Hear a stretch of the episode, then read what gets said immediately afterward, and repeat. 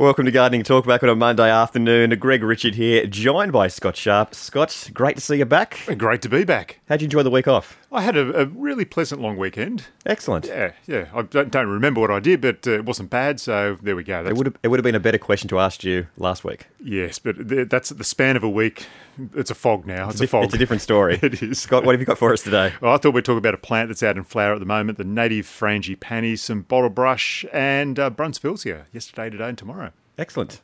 Now, Scott, frangipanis, flowering. Yes, they are. But this is a different sort of frangipani. You fell for my, my cunning trick then, didn't you? You set a trap for me. I and did. And I fell straight into it. It was a bear trap, and you're impaled down in there and there at the moment. I'll, I'll help you out later on. It's an enduring image. So yes, uh, it's native frangipani. It's uh, got a beautiful little yellow and white flower, just like the normal frangipani. Yep. But this one actually is a native to Australia. It grows up in the rainforest up in Queensland, uh, northern New South Wales. Uh, so it it's a plant that gets to about eight meters tall. And it's a, an upright plant. It doesn't actually spread out too much. So I would say it's probably only about two meters in diameter. okay. So Yeah. still, still quite big. Still quite big, yeah. Once it's fully grown, it gets to that, but definitely not too tall. So you can grow, you know, you could put it under the uh, the power lines, for instance, and- and, all will be well. It's not going to grow up into the power lines and do anything bad up there. So Energy Australia will be happy Yep. about you putting your native frangipani in underneath there, uh, and it's flowering at this time of year, and you've probably noticed it out and about uh, with those little yellow and, and white flowers that it gets all over, and they do look a little bit like a frangipani. Uh, look, it's a fairly tough plant down here in Newcastle. Uh, look, it probably doesn't like our winters uh, Okay, too yep. much. Uh, it also probably doesn't like you know the the really hot dry weather that we get, uh, you know, in December and January, for instance. So it doesn't seem like a good point for Newcastle. But it, it actually does do all right. So yeah, it, look, it is a more of a, a rainforest plant, but it will do pretty well down here. Uh, look, responds to a little bit of pruning as well. Yep. Uh, so not bad in that regard. But the main thing is it's you know an upright plant. Uh, it doesn't get overly tall and has these really spectacular flowers on at this time of year. I guess if you uh, were you know going to grow it, and uh, for instance you had a gum tree or you know some shade that was going to provide it with some shade. Uh, That you could know, work as well. in the afternoon. It'd be a good good spot to put it there Or under power lines. or under power lines. They don't provide much shade, but the native frangipani will not grow into the power lines. Like that's your selling point for it. and we've got Larry from Lambton. He's got a question about grapes. I hope it's not a question about sour grapes, Larry. I haven't got them on yet. How can we help you with them?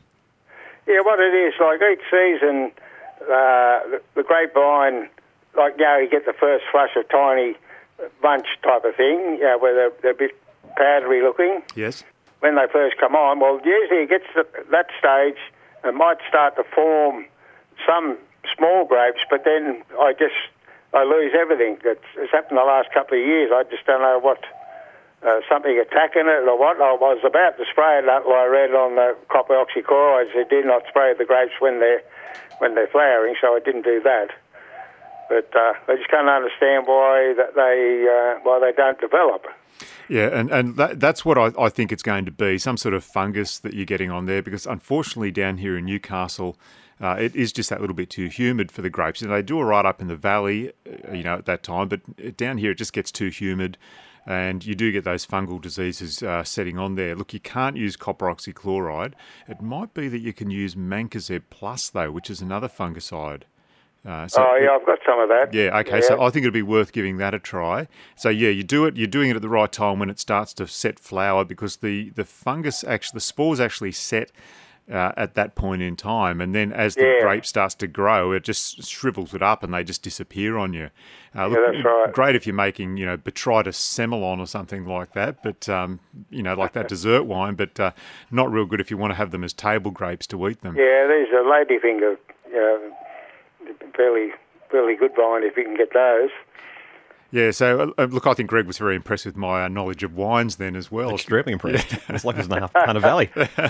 Right. Yeah, because I, I, I rang me, I sprayed me mango like before this rain we had with the copper, which you which you recommend. Yep, about absolutely. When the mangroves flower, and that's been done anyhow, and it's rained ever since.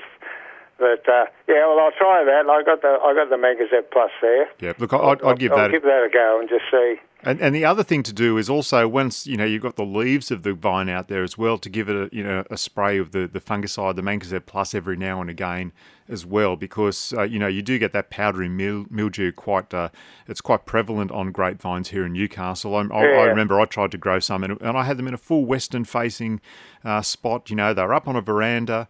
Uh, you know I couldn't see how the fungal spores got to them, but uh, you know, nevertheless, every single year I would get uh, you know powdery mildew on them, and I'd, I virtually just gave up on them after a while. I, yeah, I leave it there if it doesn't. I'm not worried about it. It's ornamental anyhow. It covers the the fence, yeah. the, the frame, but it's like more or less east west where it is. Uh, that's the way it's running. Oh no, wait a minute. It's it's, it's running north north south but facing uh, the, the, whole length of it is facing the east and the west. Yeah, and, and yeah. That, that's good. Yeah, and look, I, but some people just seem to be able to do. It. I remember going down to a house down in uh, Mayfield, uh, sorry, in uh, Hamilton East, over near uh, the tennis courts, the old tennis courts there one time, and. Uh, you know, these people had this fantastic grapevine over the, you know, the trellis out the back. It just looked absolutely spectacular. So yeah. some people seem to have the, the, you know, just the touch. I think, uh, but look, just the knack, but I think yeah, using that uh, that spray just to try and keep those uh, fungal problems. Yeah, I'll give it a go because I haven't I haven't tried anything else in here, so I'll, I'll be out there. I don't know whether it's worth spraying the way the weather is at the moment, but yeah, and it might be worth giving that uh, mango of yours another hit as well after this rain clears. Yeah, I was going to. Yeah, that's right. Because yeah. it, it, looks like they might be all right this season too. Yeah, good, good. Yeah. Okay, Scott. Okay, Larry. Yeah, thanks for your help. Good on there. you, mate. Cheers. All right, thank you. Bye, mate. Sounds like Larry's going to have a bacchanalian festival with all those grapes. Sounds there. it. We'll have to pop around. Yeah, sounds Get pretty some good. Mangoes, grapes. Some grapes. Yeah. My parents used to have a grapevine. How'd they go with it? I don't think it grew a lot of grapes, and the ones that did weren't that great. Right. Okay. But the plant just stayed there. Stayed there. Well, the vine see, was there forever. See, some people have the knack. Your parents had the knack. I think also as well it was a bit in the too hard basket to get rid of. did it pass down in the genes? It did, but yeah, it's it's I think it's still there. Oh, and you're looking after it still? No, no, okay. I haven't touched it. It Still goes. The vine's there, but I don't think there's. It's not fruiting. That's that's what you need it for. You need it for the wine. Yeah, exactly. Yeah, absolutely. But then again, you've got to get your feet dirty on the foot stomping. Oh, it's not easy. That's why I go the white wine. We've got Yvonne now from Kurri, and she asked a question about the mango tree. Yvonne, how can we help you? Yes, good afternoon. Um, I have a mango tree which is uh, about a metre and a half tall, and I think the frost has really done its job on it. Um, is there any way of trying to save it? Yeah, look, it, it should naturally shoot back itself. You're probably finding the tips of the, you know, the branches are all blackened and, and that's starting yes. to go back. Yes. We were talking to a bloke about it a couple of weeks ago, and I recommended at the time, uh, you know, to actually get the secateurs and start snipping that back, you know, through the black until you get it to where it's green and the sap's starting to run out again. And then, oh, right. yeah, stop there. You can actually you can get there's a product called uh, Steri-Prune if you want to, which will seal off the wound. Yep. Uh, so you can do that as well if you want to, and then Right. it will grow back from there. You might lose a little bit of shape, but over, after you know over time, it doesn't really matter too much uh, with a mango. Uh, look, the other thing we were talking about uh, you know, a couple of weeks ago is if you know there's going to be a frost, grab an old sheet or something and, and go and toss it out over the top of the plant, uh, especially when it's that age and you know you can actually get a sheet over the top of it. Uh, you know, once a plant gets to four or five meters tall, it you know tends to look after itself pretty well anyway. But when it's sort of young and tender like that, uh, you need to give it a bit of a helping hand. So an old sheet when there's a frost coming along, and uh, yeah, get those secateurs, give it a, a bit of a prune back, and uh, just try and get rid of that dye back that might be moving back down through the plant. Yeah. What What do you call old? I mean new. Uh, Young, rather. Well, look, if, I'd have to say that uh, 47's not old. It's uh, it's 47's the new 27. You're not talk, talking about w- w- uh, women's ages, No, I'm, ta- I'm talking about myself. okay. Okay. Okay. Uh, look, I, I would say a plant is getting, you know, to an age, you know, and a mango tree that can look after itself probably after, you know, four years or so. You well, know, this is about six or seven years old. Uh, so why is it only a metre and a half tall? Oh, bugger if I know. But it, um, it really got it this time, and I didn't cover it, and I forgot. Yeah. And it was right in the early stage, you know, when the frosts were really bad. Um, but it got a lot of other things, uh, the golden cane tree, and um, uh, what else? The the poinsettia out the front. Yeah. Well, I've chopped that back. That that'll come back. I know that. But um, I wasn't sure about the mango tree. Yeah, you see, uh, cu- Kurri's not barley. You're trying for uh, you know all those tropical plants up there. Uh, and look, once you get them established, like I said, they they will. You will get that. You know, if a frost settles on them, you will get some dieback. But generally, they're big and bad enough to look after themselves by that stage. But you do get that damage. Uh, look, have you got with that mango tree? Have you got the lawn growing up around it, perchance? No. No. Okay. Uh, do you feed it at all? Uh, not this year. Okay, look, I- I'd get some cow manure and, and give it a, a crack uh, with some cow manure around the base of it and uh, water that in and just see how you go with that, just to try and spur it on a little bit. Yeah, it needs something. Yeah, yeah. and look, now, now's the time to do it. We've had some rain. Uh, I don't know how much you've got up there, hopefully a little bit. Um I was talking to some people from Tamworth this morning. Apparently, only three mil up there, so that's not too Three flash. mil, yeah, no. not too flash for them. No, no. Uh, no, we had 15 yesterday, the day before. Okay, well So that's that's not too bad. That's not too bad. So the ground's wet. Uh, it's starting to warm up at night. Uh, that mango tree is getting ready. You know, it's wanting to start to grow now. So uh, yeah, give it a bit of I'll- a, a spur on, and we'll see what happens. I'll get onto it. Okay, thanks for I, that. I Evelyn. thank, thank you kindly. Okay, have a nice afternoon. Thank you. Bye. Bye-bye. And we've got Jim from Mayfield, and he's got a question about the rose bush. Jim, how can we help you? Ah, good afternoon. Look, uh, I'm listening to that chap there speaking about his grapes and uh, one thing and another. Uh, I've got a strange uh, uh, rose bush, and it's sort of half rose and half grape. And the thing is that uh, I pruned it each uh, July, and the thing is that all the grapevine I keep uh, persistently cutting it back. But the thing is, uh, what do I keep? Do I keep the rose bush or do I keep the grapevine? Now, I don't know how it's happened. It's probably grafted, or maybe the rose bush was sleeping around, or whatever.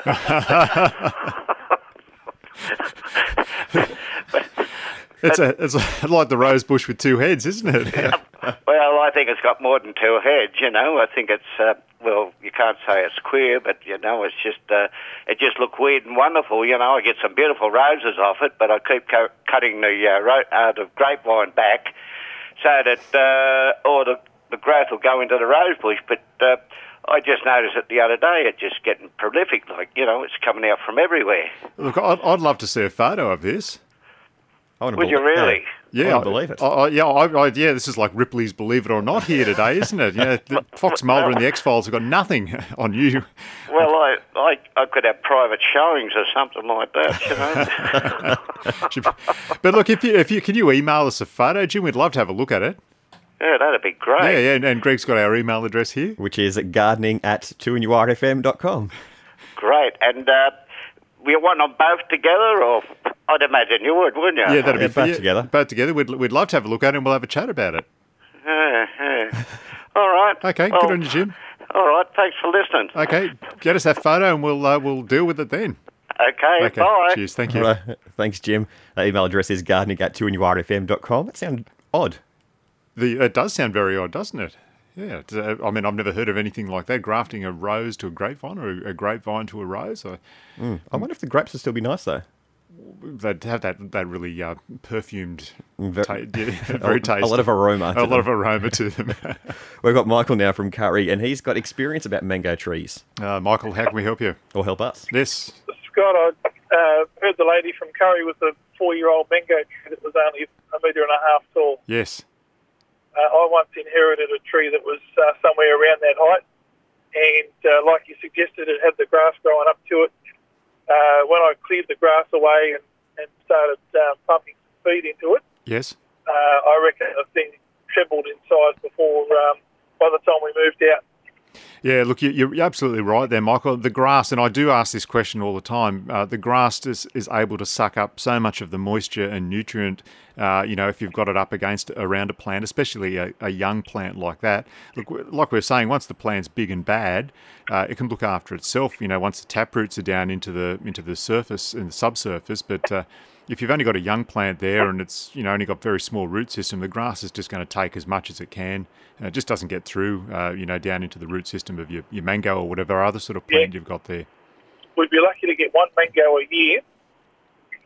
And uh, with my uh, nothing to lose attitude, I just uh, uh, just peeled away some of the grass and uh, put some sleepers around it fed it manure and um, oh, I can't remember anymore, blood and bone and some stuff Yep, like yep, that. Yep, good old feed up. Yeah, look, you've got to you've got to play to win, don't you? It's um, you know, you've got to get in there and give things like that a go. So, yep, you've done absolutely absolutely the right thing. And my my ex father in law used to, well, probably still says, if you get rain in September, you ain't getting mangoes in January. Uh, what because it rains too early, or what was his theory with that one? Uh, well, that's just his observation because um, the, the mango tree was in his um, home where he grew up as a child. Mhm. Uh, but that was what he'd observed because um, in Wangi they won't talk to you if you haven't got a mango tree in the yard Yeah, somewhere. it, it's true out there, isn't it? There's a lot of mangoes out around Wangi. and and that's what he's observed over his over his life in, in the area. That um, if it rained in September, there was nowhere near as many mangoes, and I'm thinking maybe it's just knocked the pollen out of the flowers, and Yeah. the bees have had to make alternative arrangements. Yeah, very interesting. Yeah, actually, my my in-laws lived out there as well, and they had a mango tree. That's why that's why I can speak about it with some authority about Wangi Yeah. being the mango capital of uh, Lake Macquarie or Newcastle. Oh, absolutely. Uh, now I live in Kurri, and I'm uh, contemplating uh, getting a, a Kurri-specific garden happening. Yep, yep. uh, possibly with or without the mango. Um, getting back to the last fellow with the the grape grafted to the rose, Yes. Uh, are the two um, the same species or family? I they they're not, so that's why we wanted to see a picture of it. I mean, it could just be that you know they're planted side by side, very close, they're entwined somehow. we we're just we're just keen to see some uh, photographic evidence about this, not you know, sort of not Loch Ness monster or you Bit know of a Bigfoot scenario yeah, at the some moment. Roswell sort of. We Okay. actually want to see. We actually want to see the, the proper, you know, high resolution pictures before we we pass judgment on it. I, I was told uh, by somebody in the vineyard that uh, the reason for the roses at the end of the vines was because the two were actually related, and uh, whatever was was um, happening to the roses uh, was an indicator what they needed to uh, prepare to protect the, the grapes. Yeah, so I've, I've heard it slight, slightly same, slightly different in that it's sort of like that companion planting idea where they have the rows out the end and, uh, you know, they, they are susceptible to, uh, you know, fungal disease, uh, you know, aphids, those sort of things. So uh, that's that's why they have the roses there as well, as well as they look good as well. But no, that's a good theory about them, yeah. So we'll, we'll, So- we'll, we'll see what uh, Jim comes up with with these photographs. Not, not actually related, just suffer the same ailment. Yes, yeah, that, that was my belief, yes. Aha, okay. Okay. Lovely. Great work, Scott. Thank okay. you. Good on you, Michael. Good luck uh, with your uh, curry specific garden.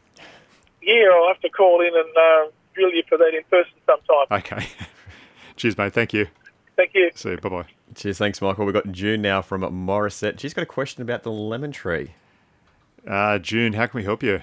Um, hi, Scott. Um, I have a small lemonade tree Yes. in um, in a pot. Yes. It's been there for a couple of years, but I just went out a little while ago and had a look, and the the new growth green leaves at the bottom they're being eaten by something, but the um, the older leaves at the top have got the curl in it. So I just wondered what was happening there, or what I could do with that. Yeah, so look, uh, all citrus trees get citrus leaf miner in them, or if uh, Even the old leaves, do they? Well, usually they harden up, but uh, usually the other thing they'll get is you know just little sap sucking insects going in there and, and Yeah, sort this of having. seems to be as if there's a Yeah. white gadget. I had a look, and there was one of them that had the white, you know, and I squashed it, whatever it was, uh, at the back of it, sort of thing, you know. Oh, so it might be some sort of thrip you've got in there. Uh, Look, the, the best thing to do is get a product called Eco Oil. It's Yes, uh, a, that. a- yeah, it's that tea tree based, you know, uh, oily sort of substance, and Mhm. it actually puts a protective coating on the plant, and Yep. it's, it more or less scares away those sort of insects. The great thing about it is it's nice and safe to use on, uh, you know, edible plants, all edible Yep. plants, Mhm. and uh, certainly you can do that. Uh, look, it does work very well, uh, especially when you get the uh, citrus leaf miner coming in around February or so. So as soon as you see that new growth coming on the plant, that nice soft new growth, that's when Mm. you give it a spray. But certainly at the moment you can spray it anyway. You know, Right. it's just one of those products which is you know nice and safe to use, uh, and, it- and it does work. Yeah, I used to be at Redhead, and I never saw the older leaves sort of curling. It was always the new growth, and uh, so when I saw this down at Morisset, I thought, oh well, I'll- just ask you anyway. Yeah, and look, sometimes it can just be you know some old damage that for some reason it's, it's curling over. But uh, Mhm, yeah, okay. cer- certainly get out and give it a spray. It's not and going to hurt can at all. I transplant that into a bigger pot? Uh, you could do that at any time if you've got it in a pot now, and you can, you know, It's success. full of um, a, a new uh, tiny fruit and everything on it at the moment. Yeah, so so generally you wouldn't do it now, but No. however, if you can successfully get it out of the pot without you know rupturing or damaging the yeah. root system and, and plonk it straight into some new fresh potting mix Yeah. in a new and bigger pot, then you can do that. But that's up to you whether you think All right. uh, you know you can actually get it out of that pot without damaging the root system. But generally, right. if you've got, got fruit set. Uh, that's when you leave it be until you've actually finished fruiting, uh, All right, you know, picking the fruit. But if you think you can just pop it straight off and uh, plonk it into a new pot, go for it. All right. Okay. Thanks very much. Okay, Scott. thanks for that, Jim. Righto, Bye-bye. We've got David from Hinton, and he needs advice about fertiliser. David, how can we help you? Scott, I'm just about getting ready once it dries out a little bit to spray my lawn again for broadleaf and bindi. Good idea. Um, good idea. Yeah, yeah. Is there a fertiliser that I can put in with the mix to give it a kick at the same time, or is that a good idea or a bad idea? No, look, I, I wouldn't do that. The, the best fertilizers, uh, you know, the, the granular ones that you know that you can use. You can use some poultry manure as well if you want to. That's another way to fertilize your lawn. People often don't think about that, but uh, yeah, just spreading some uh, poultry manure around the, the lawn's a great organic way to feed it up. Yeah, but then you've got to put up with the next door neighbour. Oh, what they get cranky with you, do they? Yeah, Yeah. yeah. Well, look, there there are a whole lot of other uh, lawn fertilizers out there that you can use uh, that don't smell. So you know, feel free. You know, try try those ones out. Uh, you can use the liquid hose-on fertilizers that you can get. Uh, Yep. Look, just uh, be careful about those. Uh, you know, they're they're diluted, they're liquid. They don't feed. They give the lawn, you know, like a quick boost Yeah. uh, and often it's not sustained uh, there. So that's why I always go for the you know the granular fertilizers, the ones in the bag that you have to actually go and spread around. Okay. That's why I prefer those. And look, if you haven't got bad neighbours, I'm sure your neighbours aren't bad, of course, but uh, uh, yeah, go with the poultry manure and give that a try as well. But just a light Okay. dusting over the top, yeah. Yep. All righty. Okay, good on you. Thanks for that, Scott. Okay, thanks, David. Bye bye. Cheers, thanks, David. We've got Shirley now from Whitebridge, and she's got a question about Indian hawthorn. Shirley, how can we help you? Um, yes, Scott, you gave us that wonderful advice last year on getting the Indian hawthorns for two um, pots that we had out the front, and it's beautiful flowering. And I was just wondering, um, do we just let it flower as it is, and uh, or not, or cut it back, or um, what do we do? So Uh, I've been getting Adam to cut a little branch off to bring in and put in the vase full. oh, what a nice idea because it does look really beautiful, doesn't it, at this Oh, time of year? beautiful. Yeah. All the neighbours can uh, say how beautiful it is. I thought you were about to say all the neighbours complain then, just like poor No, David from no. Hinton. uh, no, look, it is, and it's fantastic for pots like we were talking about last year because it handles, you know, being quite dry and, uh, you know, being in full western, uh, you know, positions, but you st- it still has that beautiful glossy green look about the leaves. I know, and- it's and so beautiful. And the flower, it's, uh, you know, just abundance of flower this year. Yeah, th- and uh, they have been fantastic this year, and I think because it has been a little bit dry uh, as well. Uh, So, look, as far as pruning, uh, look, what happens is those flowers obviously start to die off, and you get, you know, sort of, it gets a bit unsightly when the brown, you know, the flowers brown off, and they're just sitting Yeah. over the top of the, over the top of the plant. Generally, you'll get a very new, fl- you know, new flush of uh, leaves at that point in time.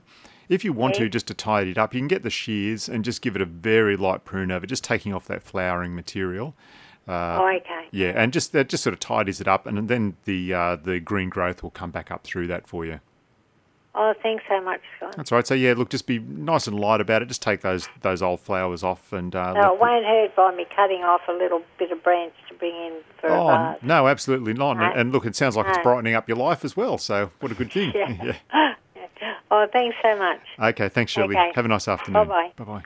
Scott, I think we've got time for a couple more calls. We've got Neville from Singleton. He's got a question about the lemon tree. We'll give it a crack. Neville, how can we help you, mate? Neville. Ned? Oh, how, how can Hello. we? Hello, mate. How can we help you? Now, our lemon tree, it nearly died during the summer there, Yeah. although it had been kept watered. But uh, anyway, the problem is it uh, had half a crop on it. There's not much juice in the lemons, but they have that brown patch inside. Mm-hmm. And it looks like the, uh, seems to me that the forms, uh, the seeds have gone brown and not uh, grown, sort of. The brown patches, sort of dead seeds. Yeah, so look, they, they can get a fungal disease uh, inside the lemon as well, but there is another type of deficiency where you start to get that browning in the lemon as well. And I'm just racking my poor old brain for it at this point in time. I might do some research about that over the week, and we'll talk about it next week for you. But uh, generally, I would say that. Uh, you know, you're saying that the, the lemon's not juicy, so you know watering's always going to be the main thing. Is it in a pot or in the ground, mate? No, it's uh, been in the ground there for 20 years. Oh, okay. So she's Uh, we've had beautiful lemons off it over the years. so she's still a but, young uh, she's still a young tree then, 20 years. It's a, it's still a young tree for you. But, beg your pardon? It's still a young tree.